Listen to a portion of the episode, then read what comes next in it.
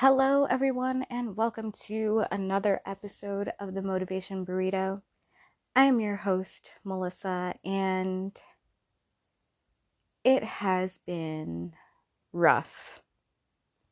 And when I say like rough, I mean it's been rough.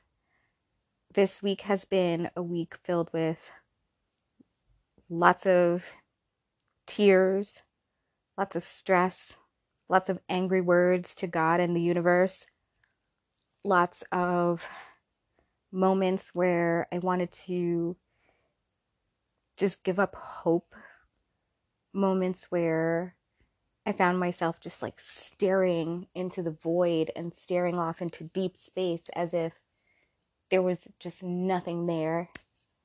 I felt like I was being consumed by this black hole of pure nothingness. So to say it has been a rough week or a rough month is like barely scratching the surface of what I feel. Um, because there's really no way to fully explain how I feel.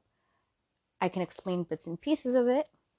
I can explain the feelings of the sadness. I can explain the you know the feelings of depression, of the loneliness, of the uncertainty, but for me to explain why I felt all those things, I don't have an answer for that. Part of it has to do with the friend breakup. Part of it has to do with the date situation. Uh, part of it has to do with just this journey that I've been on, and it has taken me into places within myself that I thought I had healed it had taken me to places within myself that I thought I had left behind, parts of myself that I thought had died.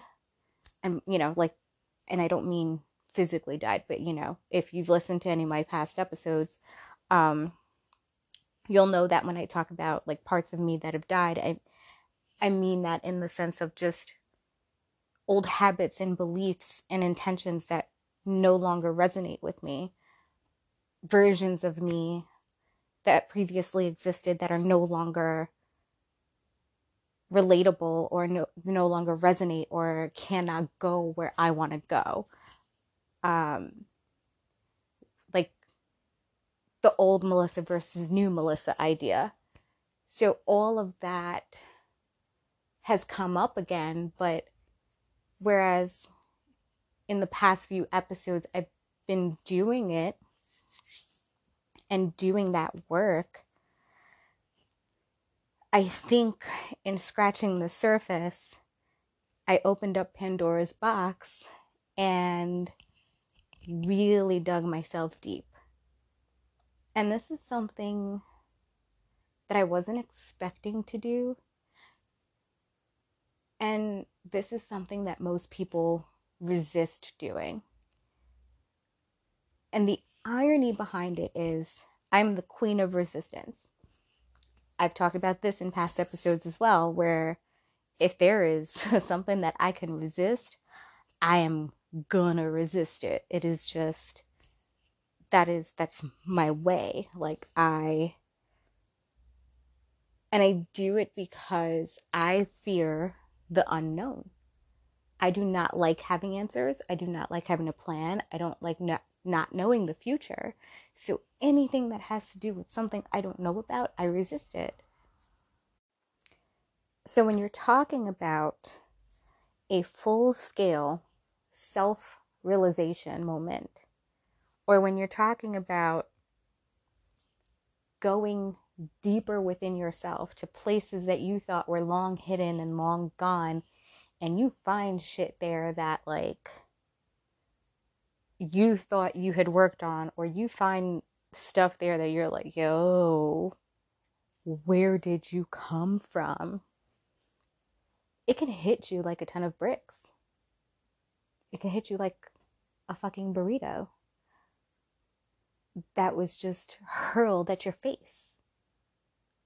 And that's kind of what it felt like. But again, I can't fully describe that feeling because it's not something I've felt before.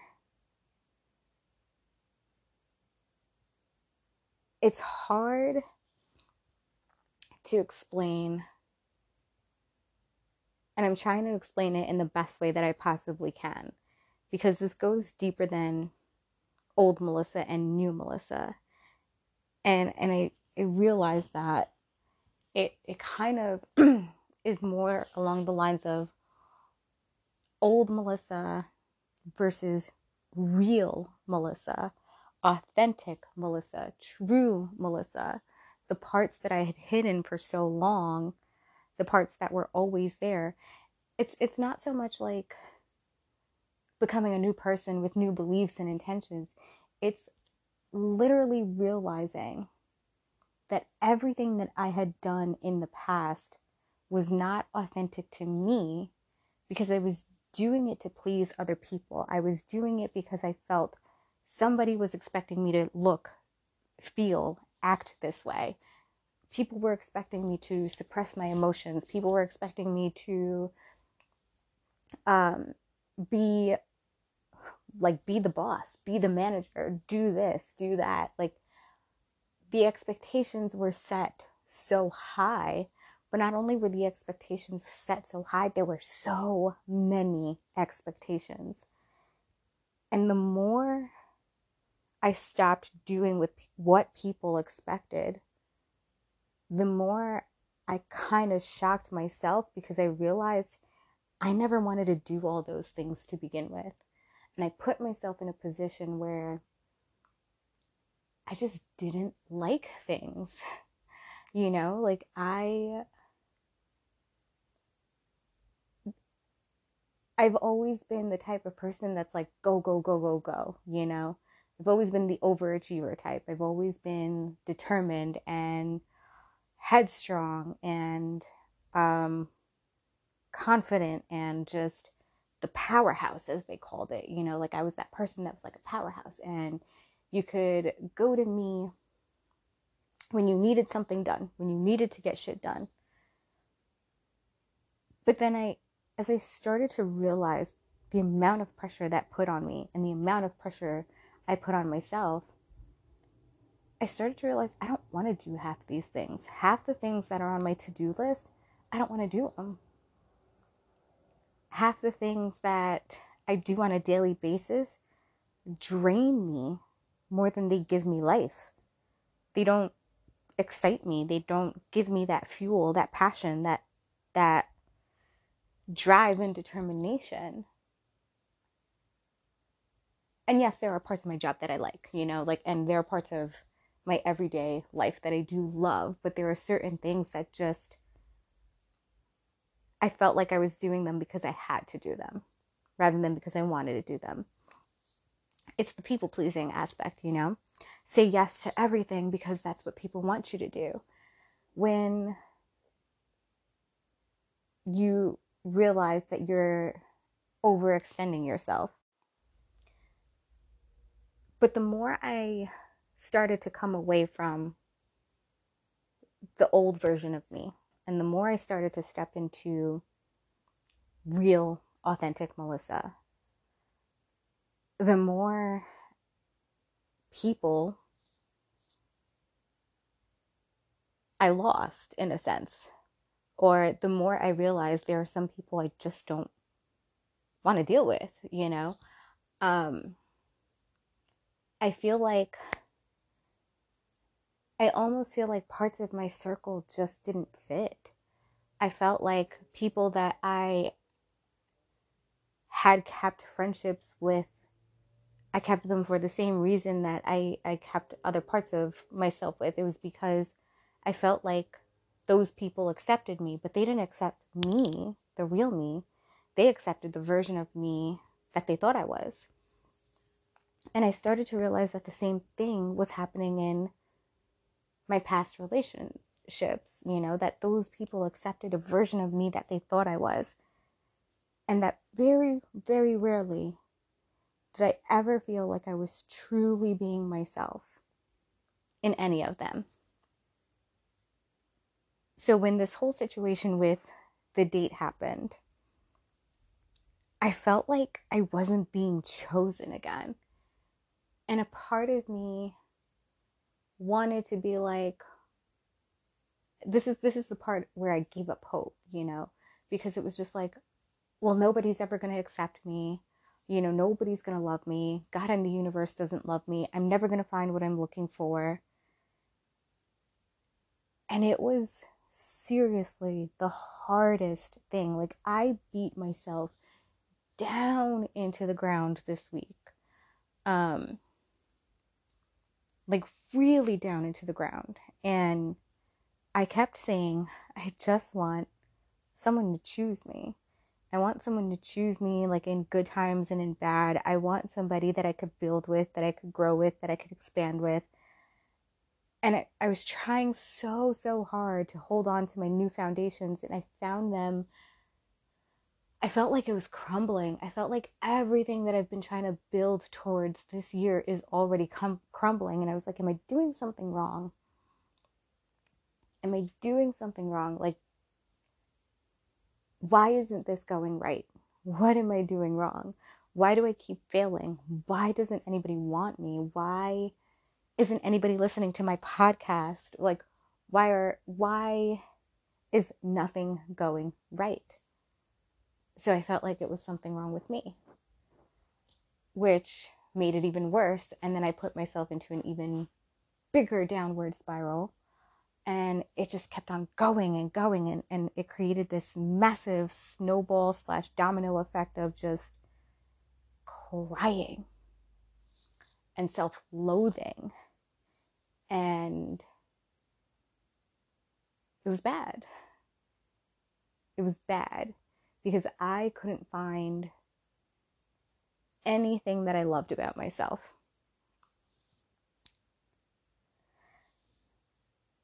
So, fast forward to today, where some really big revelations came across. But before I even get into those revelations, something came up during the week that kind of it's been sticking with me or it's been sticking out at me.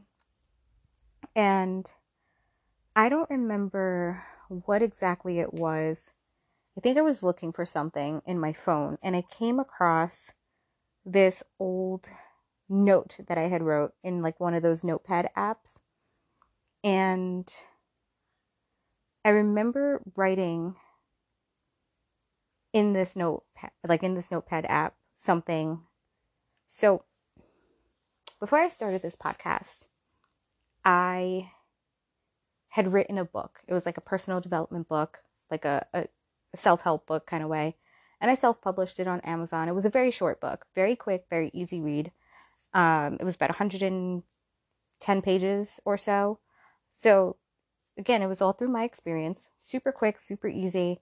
It was based on a format that I had originally intended to be for a coaching model but I couldn't picture myself as a self help coach because I can't picture myself charging for services. Like it just does not resonate for like with me. And also the stuff that I do, like this podcast, when I talk to people, it's so natural. I don't do things on a set program. I don't do things on a set basis. I don't have like a a format of this is phase one and this is phase, two and this is phase three. Everything I do is conversational. It is one on one. It's me holding space for you in your current situation, in that current moment in time. We live in the present. Everything about the motivation burrito is living in the present, living in the now, honoring the journey where you are, and sitting with you there and having the conversations of you there so I couldn't do a coaching model based on this because how do you create a coaching model based off the present? Usually, coaching models, when you're a self help coach or a motivational uh, coach, is because again, you already have the answers. You already have the processes in place that got you from point A to point B. We don't do that here. I don't always know what point B is going to be. Half the times, I don't even know if I'm on point A. I like, we just literally go with the flow. So, to create a coaching model based off of that is just not something that I think is even possible. But the book was written based on a model that I had intended for if I was going to become a personal development coach or for when I wanted to be a personal development coach. And it was a cute model. Um, I did like it. I did like the idea of it. I liked the concept. Again, it was something different and unique, and it absolutely showcased my personality and who I was as a as what I do, um, and who I am as a human being. But that book didn't do well, as with anything. Um, and again, this is what these are the things that continue to make me feel like I'm not successful or that I didn't do enough because the book didn't do well. And so it was like I failed as a writer. My book didn't do any like do well. I didn't make massive sales. Um, not too many people bought it. My friends bought it, but even then they bought it I think just to buy it. I don't know how many of them actually read it. So all of it just made me feel like that was another failed endeavor. So then I decided that I wanted to write a romantic novel or like a romantic comedy. And I wanted it to be loosely based off my life because I was like, yo, my life is a joke, especially my love life. It's a complete joke. And so I might as well make fun of myself and just kind of play around with, you know, the idea of how god awful it is for me in the dating world. And I was also going to put in some past experiences, you know, with my relationships, like the good bits, you know, not the bad bits. So I had this plan to write like a romantic comedy. And I remember saying to one of my friends, How can you write a love story when your own love story isn't finished? How can you write a romantic comedy when you yourself don't have a happy ending? And my friend said to write it as if you were writing your story because then you can manifest your story, right? Like that's what these coaches do. They say, "Oh, write write the romantic comedy as if you were writing your own love story and watch it unfold for you." Bullshit. Bullshit. Absolute 100% bullshit. It does not always happen that way, especially if that story doesn't resonate with you and if that story is not authentic to who you who you are, who you truly are. So I could sit there and write a love story, but if that's not who the real Melissa is, and that's not who the real Melissa is meant to attract, I'm not going to attract that person in my life. So I didn't write it. I didn't write the love story. But this episode has to do with a character in that love story. Because this character is a reflection of not so much the real Melissa, but when I wrote this character, I wrote her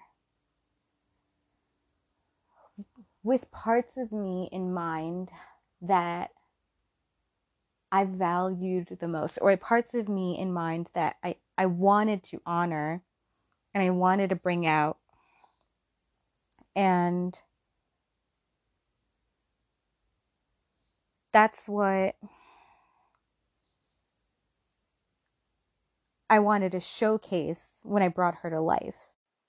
So, before I get into today's amazing revelations, you'll see why this characterization is super important because again this has been nagging at me for like a couple of days now. When i found this note on my phone something kept on saying your next episode needs to be about this. Your next episode needs to be about this. And I couldn't understand why I my my intuition was telling me that I had to do a whole episode based on a character that was never actually written into existence. I couldn't understand why I was getting this nudge that you need to talk about this. You need like this needs to be brought to the surface. This needs to be like talked about in your podcast. And it wasn't until today where I started to realize that there was a reason and that there was an unfolding as usual, as the universe does. But see, when I get to the place, to the dark place, when I get to that void that I've been in in the last week, I can't see these things right away. All I get are the intuitive nudges, and all I get is, you know, like bits and bits and pieces. And sometimes it takes me a little longer to connect the dots because either I resist it or I'm just so frustrated and so angry and so upset that I don't see the whole picture. I only see part of the picture. So I knew in some way, in some capacity, I had to talk about this character. I knew in some way that there was a nudge to to talk about her and to talk about the book. And then today, it kind of all came together. And I get it. So I'm going to start by reading the preface, the preface, preface. I can't think today. The preface of what I had originally intended for this book. The book was going to be called, let me see if I still have the photo. This might be the best way to do it. And I've been trying to think about what photo I was going to post when I posted this preview episode uh, because I really, I really don't know what I was going to do with this or how I was going to preview it or how I was going to post it, but I just knew that there had to be some type of picture and there had to be something that I was going to do. And I want to see if I still have the original cover design. I do. So, the first book, and this was going to be a two part. This was 100% going to be a two part romantic comedy. And the first book was going to be called Love is Made from Dopamine, Serotonin, and Oxytocin. And so is Insanity. Wild, right? Can you tell I'm a fucking nerd?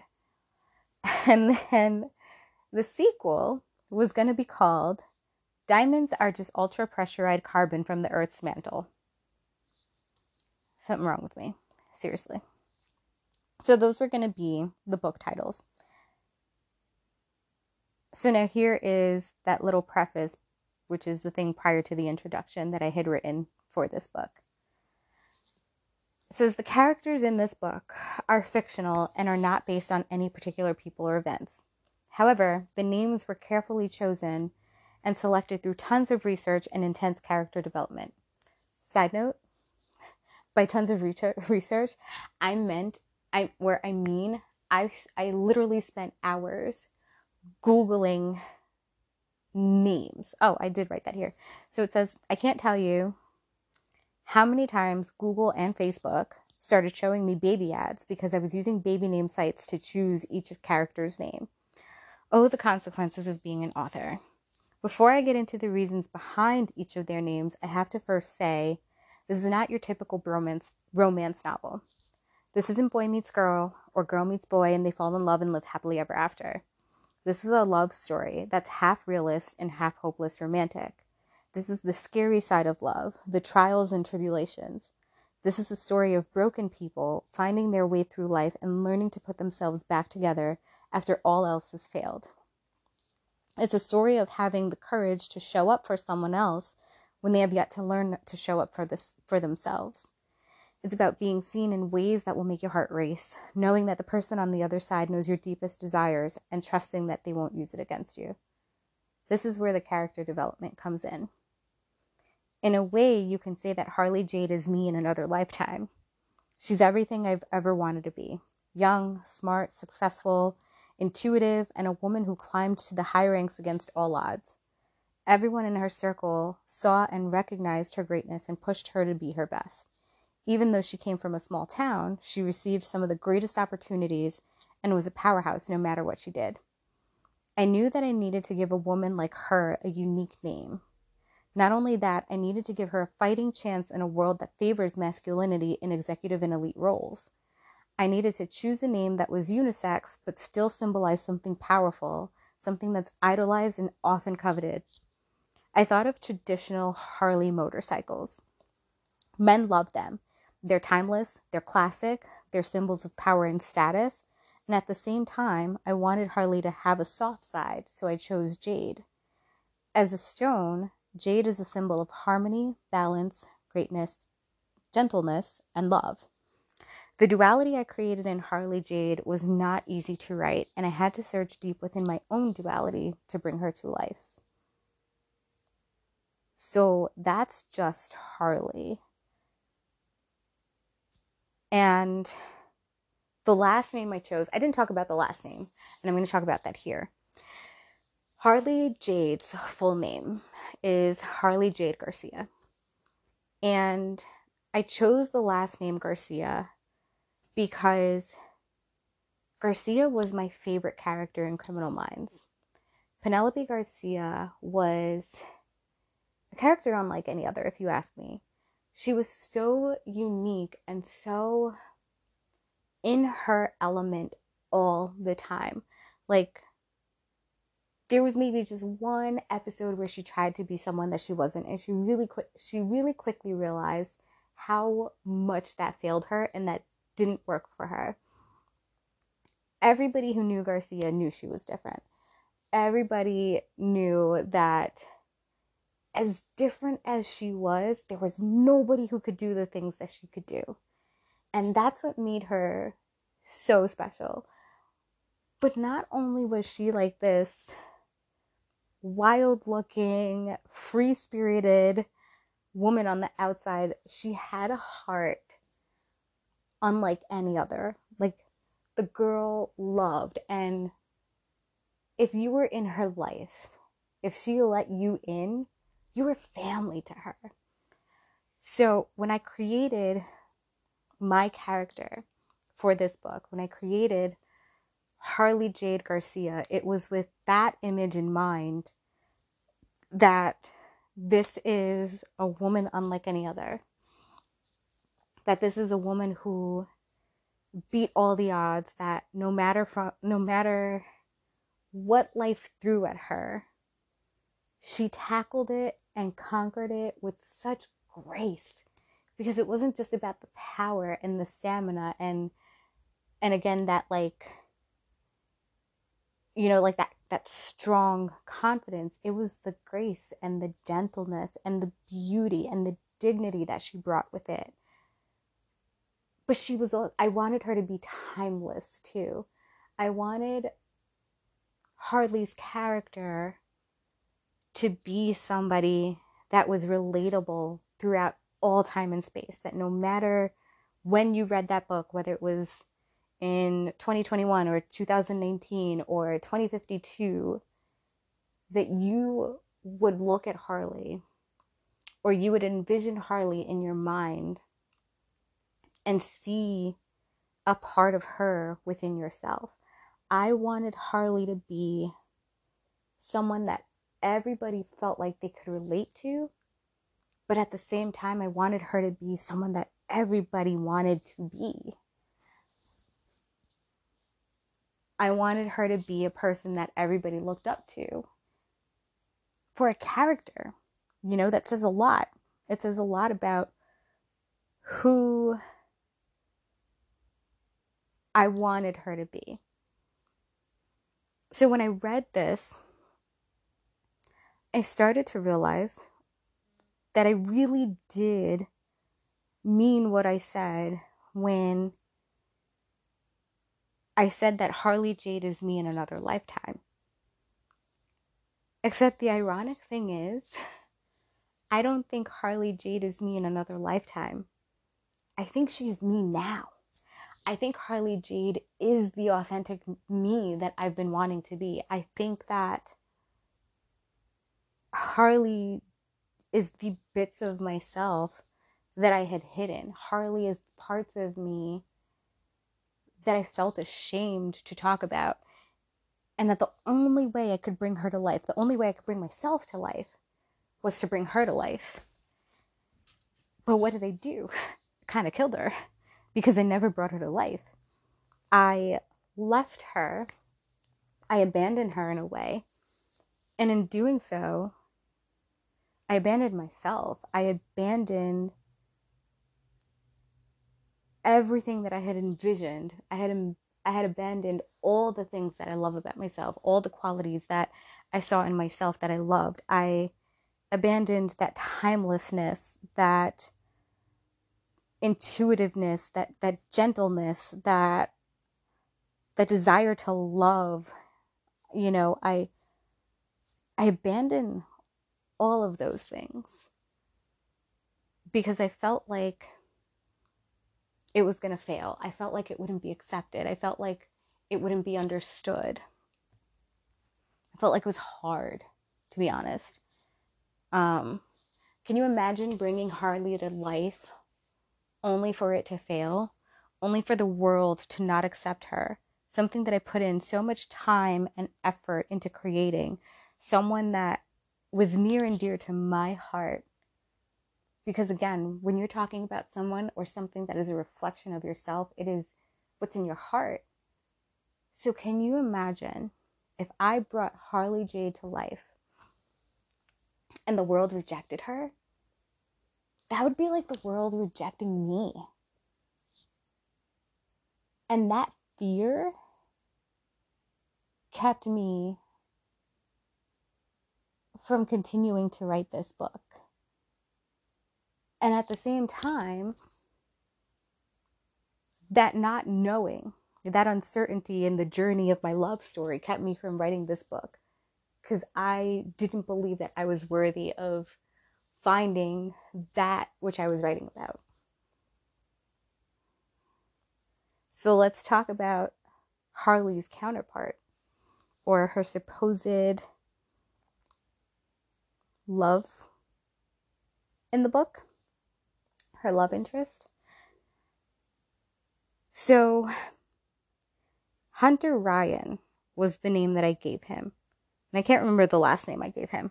Um, but Hunter Ryan was also not easy to characterize. I created him in the image of the stereotypical upper class man in a beautiful California town. But when you read his backstory, it unveils a man who witnessed the ugly truth of love and closed himself off to it. I chose to give him the three first names, as most rom coms do when making fun of the rich boy. While there were so many co- choices and combinations, I wanted to give him a powerful name as well, a name that spanned across lifetimes. Hunter, a man who hunts for food and supplies in order to provide for their family, tribes, etc.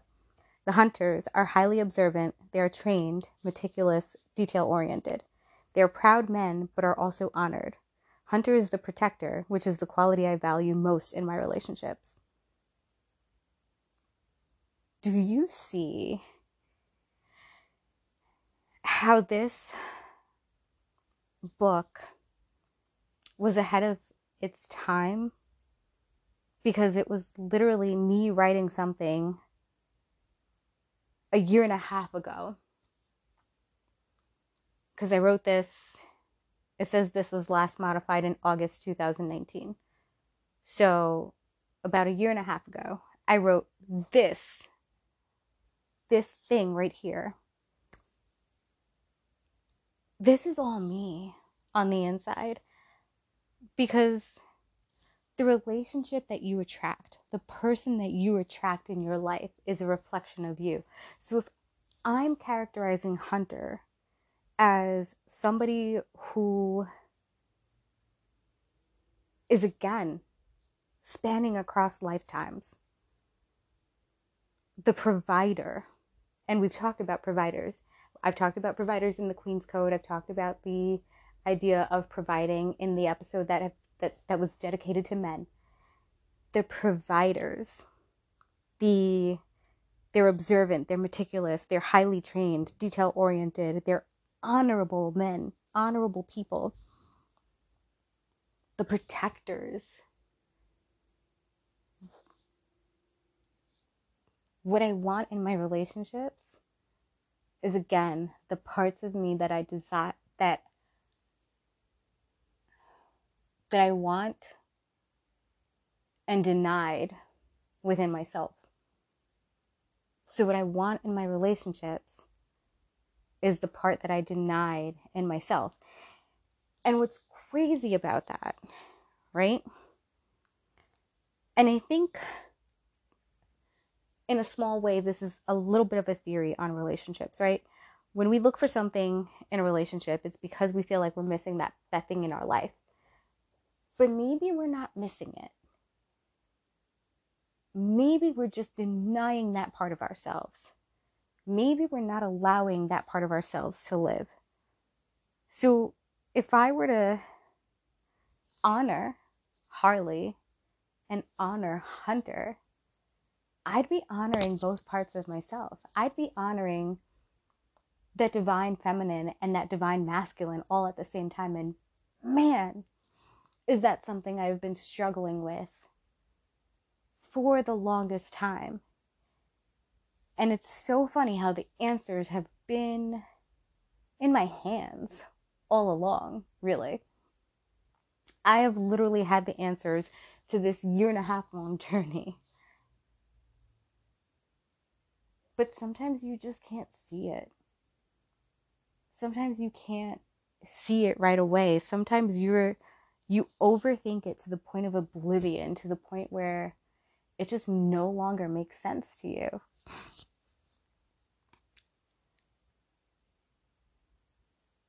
And the reason why all of this came up is because today I had a video call and it was a video call that we had that I had been like excited about for a while like it was hyped up um super excited about it. You know we were told that the guest speaker that we had today was just going to be like super amazing life changing and I was like I love life changing you tell me something is going to be life changing like yo I love life changing and as I'm listening to this video, or as I'm on this call today, it wasn't resonating. And I felt like this wasn't it. I'm like here trying to find answers to what's been going on with me the last week. I'm here to try and find answers as to like why I've been feeling the way I feel, why am I feeling so rejected, so unloved? Like, why am I feeling so hopeless? And I'm thinking, like, if this is going to be life changing, then everything is going to shift for me. And this is going to be so great because I'll finally have the answers and I'll realize, like, what's been going on and I can shift it. And in the first few minutes of the call, it was about self love and self care. And I was like, Are you kidding me? I was like, I know all about self love and I know all about self care. And I was like, In fact, when it comes to self care, I'm like so good at self care. And when it comes to self awareness, I'm highly self aware for me, I didn't need somebody to tell me that self love is about having the self awareness and, and about continuing to show up and fighting for, you know, those things and fighting for yourself. Like, I know all those things. My problem is what happens when you start to second guess those things? What happens when you stop believing in those things? That's where my problem is. I am highly self aware. I know all the parts of myself that need work. I know all the parts of myself that I love. I'm having trouble marrying the two together. I'm having trouble bridging that gap between the parts of me that I feel need work and the parts of me that I feel are awesome. They're so far apart that it's almost like they're two separate people and they're two separate entities. And I've been struggling to try and like find a way to unite them basically And so it was kind of like this struggle of, again, old Melissa versus new Melissa. But then I went back to a link that was shared in the beginning, and it was an original, it was her original interview that she did. And I'm going to pull up the quote really quick because I wrote it down for the purpose of this podcast episode. In her original interview that my mentor had referenced, she said, Let all that comes to me be the result of me being 100% myself. And something about that was like, oh, that's good. Something about that was just like, I need to hold on to that real quick. And so that started to sit with me. That let all that comes to me be the result of me being 100% myself. And that's when it hit me that again, the battle was not old Melissa versus new Melissa. It was old Melissa versus real Melissa. And that everything that I had been doing up until now was shedding the layers so that I could show up 100% authentically. So then I told my friend about this. And I was like, okay, now stuff is starting to to brew here. And it went back to something that happened earlier today. So, earlier today, my letterboard where I had build a better house, I keep that, you know, message and that quote on a letterboard as a reminder of this is what I'm looking for for 2021. You know, my intention is to build a better house, is to build, you know, that house based on my foundations, my new foundations, my new beliefs, my new intentions. And today, the letterboard fell. And this is the second time this week that the letterboard has fallen randomly without me knowing why. And I'm like, why does this letterboard keep falling? Like, is it trying to say that my foundations are crumbling? Is it trying to say that my house is crumbling? And I started to think about the Tower tarot card. And that usually when things crumble and things fall, like when that shakeup happens, it means that something good is coming. But in order for it to come, the foundations need to be shaken up, right? And I was like, no, because my foundations are supposed to weather the storm. My foundations are supposed to be strong. They're supposed to be like able to withstand anything that life throws at it. Because if I'm strong in my foundations, then I can do anything. And if I'm strong in my foundations and I believe in my foundations, then all my blessings will come to me. And so I was getting really upset because I was just like, the letterboard is falling. I felt like my foundations were crumbling. I felt like everything that I had intended for this year, again, was failing right before my very eyes. And I started to question are my foundations wrong? Did I choose the wrong foundations? So, what I realized when I was talking to my friend about that quote was that my problem is not in the awareness or the care. My problem is that as much as I'm building new foundations and new Melissa, right? That I keep holding on to the past. That I keep holding on to past rejections, past pain, past sadness because those things keep coming up again. Like the date thing keeps on coming up again. Like that rejection keeps coming up again, and the feeling of, oh, well, you know, like I'm not, I'm going to be single for the rest of my life. Like all of it is coming up again. And then I realized that all of this is coming up again because I'm not being 100% myself. And that I continue to compare myself now to who I was back then. Because back then I was a magnet for friends and men and I could attract anything that I wanted. But now that I'm authentic, like I'm not attracting anything.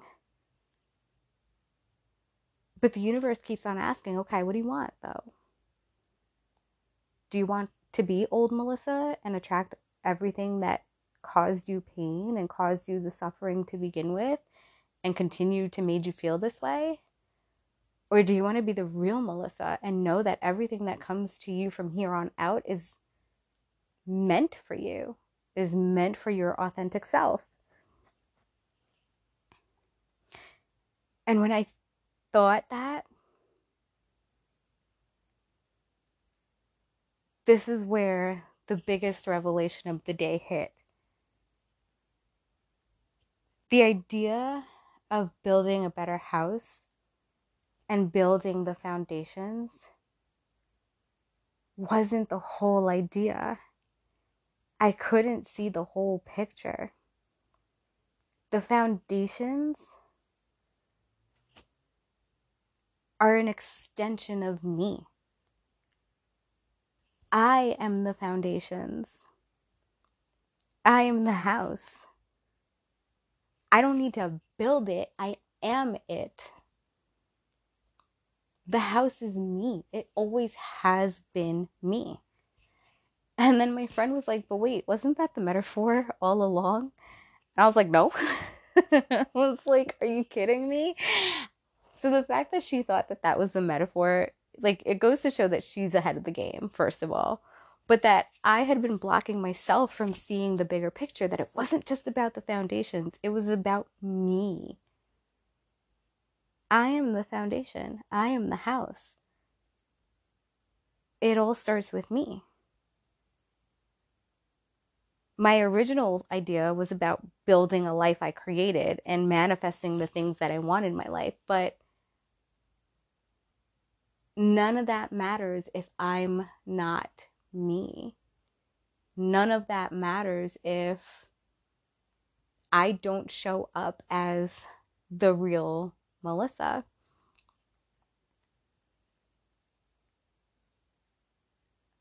And it's so crazy. You know, it's so crazy how these lessons like pop up and they and they just kind of surprise me sometimes and I'm like, "Oh, that was a that was a good one. That was a really good one." But then it also made sense as to why it was so important for me to talk about Harley Jade. Because she's a part of me. I didn't write her character in the hopes that people would love her and that she would be timeless and that she would be widely accepted. I wrote her because I wanted the world to see me. Not a character, but me. I wanted the world to see how I look when I'm in my feminine. I wanted the world to see how I look when I tap into that sensitive, loving, emotional side of myself. And at the same time, when I wrote Hunter, that was the masculine. That was that need to protect. That was the the desire to provide to you know to to be that provider to be that hero in a sense you know to to be like the strong one the protector but what i realize now is that they're both me they're my yin and yang they're my masculine and feminine they're they're both essentially me. And in the book, they come to love each other, or at least that was going to be the intention. You know, in, in the book, they come together and they come to realize that they need each other because they each have something that the other person needs. And it's not to say that those two parts, like, it's not to say in a relationship that, you know, one person completes the other. That's not the idea. Again, it's, it's the relationship that I'm looking for is a relationship where my partner is a reflection of me. So it's not to say that they need each other because Hunter has qualities that Harley doesn't and Harley has qualities that Hunter doesn't. It's that they need each other because they mirror back the qualities within themselves that they're denying. Because Hunter has that sensitive side. He has that capacity to love. He has that capacity to be gentle and and to be soft and to also be timeless and to also be powerful and to be loved by loved and adored by all just like Harley has that capacity to protect what she loves and to provide for those that she loves. So they reflect each other. They reflect the parts of each other that they were denying for so long. But not only do they reflect each other, they reflect me. They reflect the parts of myself that I denied. And there's like you know, it's it's again, it's crazy cuz you wouldn't think, you know. Um and when I wrote this, it's what I find the most interesting is I wrote in that same passage, you know, writing a love story is hard when your own story is incomplete. I had to develop these two in a way that readers would connect to them without assuming that they are like every other character in a love story. I also had to create Hunter from a place of love, even if I myself had been heartbroken. So, for me to say that I had to create Hunter from a place of love after being heartbroken so many times, because when I wrote this, when I started writing this book, I was still in a place where I didn't want relationships. I was still in a place where men were kind of at the bottom of my list. You know, like I wasn't I I felt like I just didn't have the capacity or the energy to invest in a relationship. And I was still bitter. I I will admit and say that I was still very bitter. Um or at least not so much bitter anymore, but resistant. I was definitely resistant to putting myself back out there and finding a relationship again. So even though the bitterness had gone away, or I had done some of the healing around the, the bitterness, there was still that resistance. And when you have that resistance, you're not fully healed. So for me to say that I had to write Hunter from a place of love means that I did not love that part of myself it meant that I was writing Hunter in a way where he had qualities that, you know, I didn't like, or he had qualities that were triggering or upsetting in any way. Because I was, like in any romantic comedy, you have that plot twist, right? You have that plot twist where somebody messes up and that one little mistake is made and the two just kind of like walk away from each other and then all of a sudden one apologizes and everything works out and it's all magical and they come back together and they live happily ever after. And i couldn't picture myself writing that because i knew that the mistake that hunter would make would be triggering for me. I knew that I had to write something that was real. I knew that I had to either have him say something he didn't mean, or have him judge her in some way, or have him reject her in some way, um, or maybe even betray her, or ghost her, or something. Something had to be so real to trigger that emotional moment for myself. And I was dreading writing that moment. because I didn't want him to be the men that had hurt me in my past. I really, really wanted to write Hunter in this image of an amazing man that everybody was going to love and somebody who would never break Harley's heart.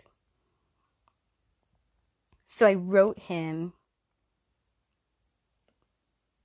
but at the same time, I kind of didn't want to write him. And that's why I was okay with letting the book go.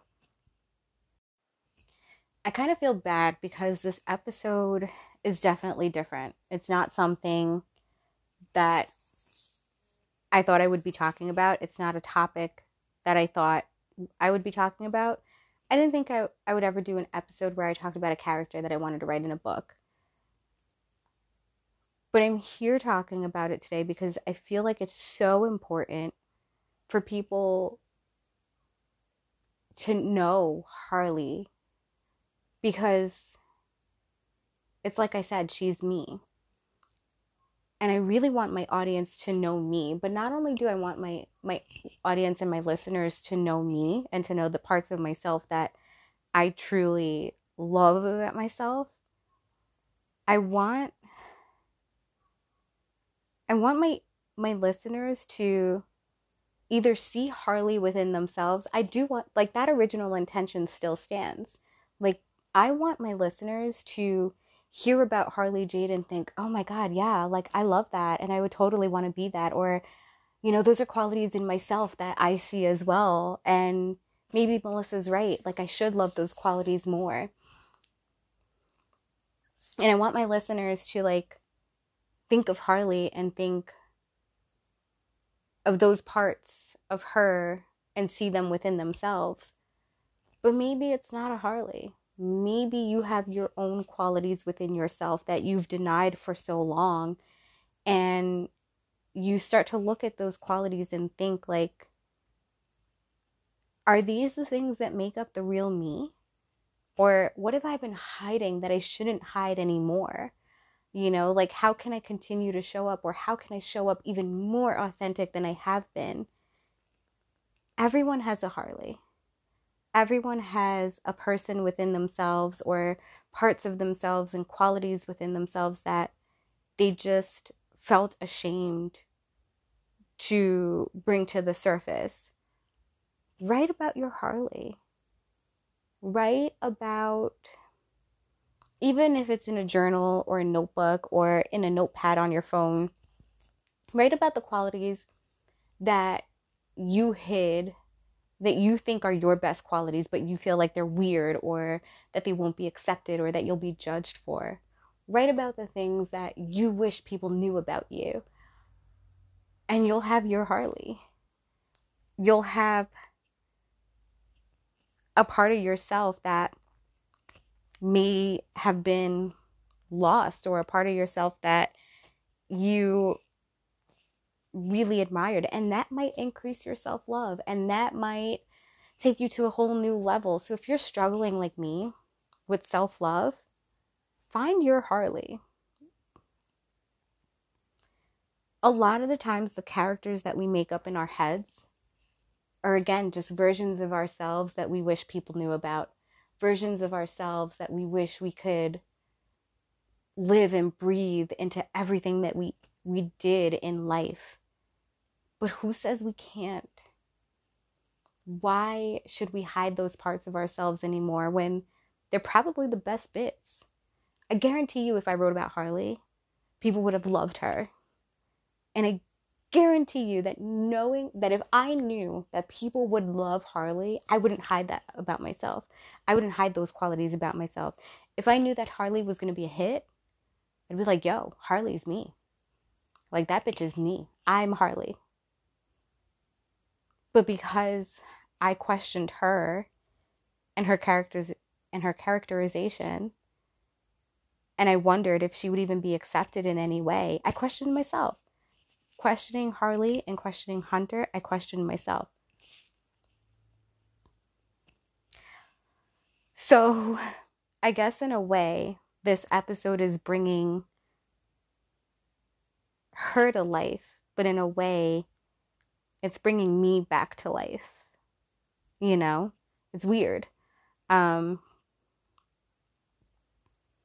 and again, I, I, I don't want to apologize for this episode. I know it's very, very different than the episodes that I've been doing. And to be honest, I am scared for this episode. But at the same time, the world needs to fucking know who Harley Jade is in order to know who I am. And I think that's magic because I want people to connect with me. I want my listeners to be like, yo, Melissa, you're kind of dope. and yeah, she would have been amazing because you're amazing. So I'm hoping that this episode lands the way it needs to land. And I'm hoping that as Harley Jade Garcia lives and breathes today, that I now show up more authentically than I ever have before. And that everything that happens as a result of this is because I introduced her into the world. Because she's magic. She would have been magic. Um, and the world loved her. In the book, she was loved by like everybody. She was loved in her small town, she was loved in her company. Like, people just wanted to be around her. And again, she's me. So, yeah, as as weird and as unique and as different as this episode is, as much as it is just not my normal, something kept on saying to me, you need to talk about this. You need to talk about Harley Jade and that book that never was. And you need to talk about who she would have been. And you need to talk about you and how it all relates. And so I'm trusting that all of this happened for a reason and that this episode is absolutely meant to be published and that its purpose and its intention will be understood and received uh, um, and noticed. So, yeah, I hope it wasn't too confusing. But uh, you know, again, it's it's just this is something that's very unique, and it's not a topic that I thought I would ever be doing. But when you get those intuitions and you get those nudges, and something tells you to do something, you kind of just go with the flow, and you do it anyway. And as scary as it might be, and as nerve wracking as it might be, and as uncertain you are of the outcome, you also kind of have to trust that it's going to be the best thing or that it's going to do what it's meant to do. And just trust in trust in it. Just trust in everything. So i'm trusting in this episode 100% and i'm so grateful that i did this. And i'm grateful that i got to share a part of myself that i've hidden for so long. So now you get to see another part of me your amazing host. And that's a wrap for this episode of the Motivation Burrito. I am once again your host, Melissa, and thank you for listening to me ramble about absolute nothingness at the same time um, rambling about characters and self realization and self love and all that fun stuff. Check me out on Instagram. You can follow me at the Motivation Burrito, or if you want to follow my personal page, at Melissa underscore five self. Also, check out the website www.themotivationburrito.com. Feel free to message me or leave comments or feedback or let me know if there's anything you want me to talk about in the upcoming weeks. I'm hoping to see some normalcy again. I am starting to come out of the dark place, so that's cool. But there's still a lot going on, so I can't guarantee anything. But for now, I feel good. Today, I feel good. And so this has been another episode of the Motivation Burrito. Until next time, everybody, Love you all.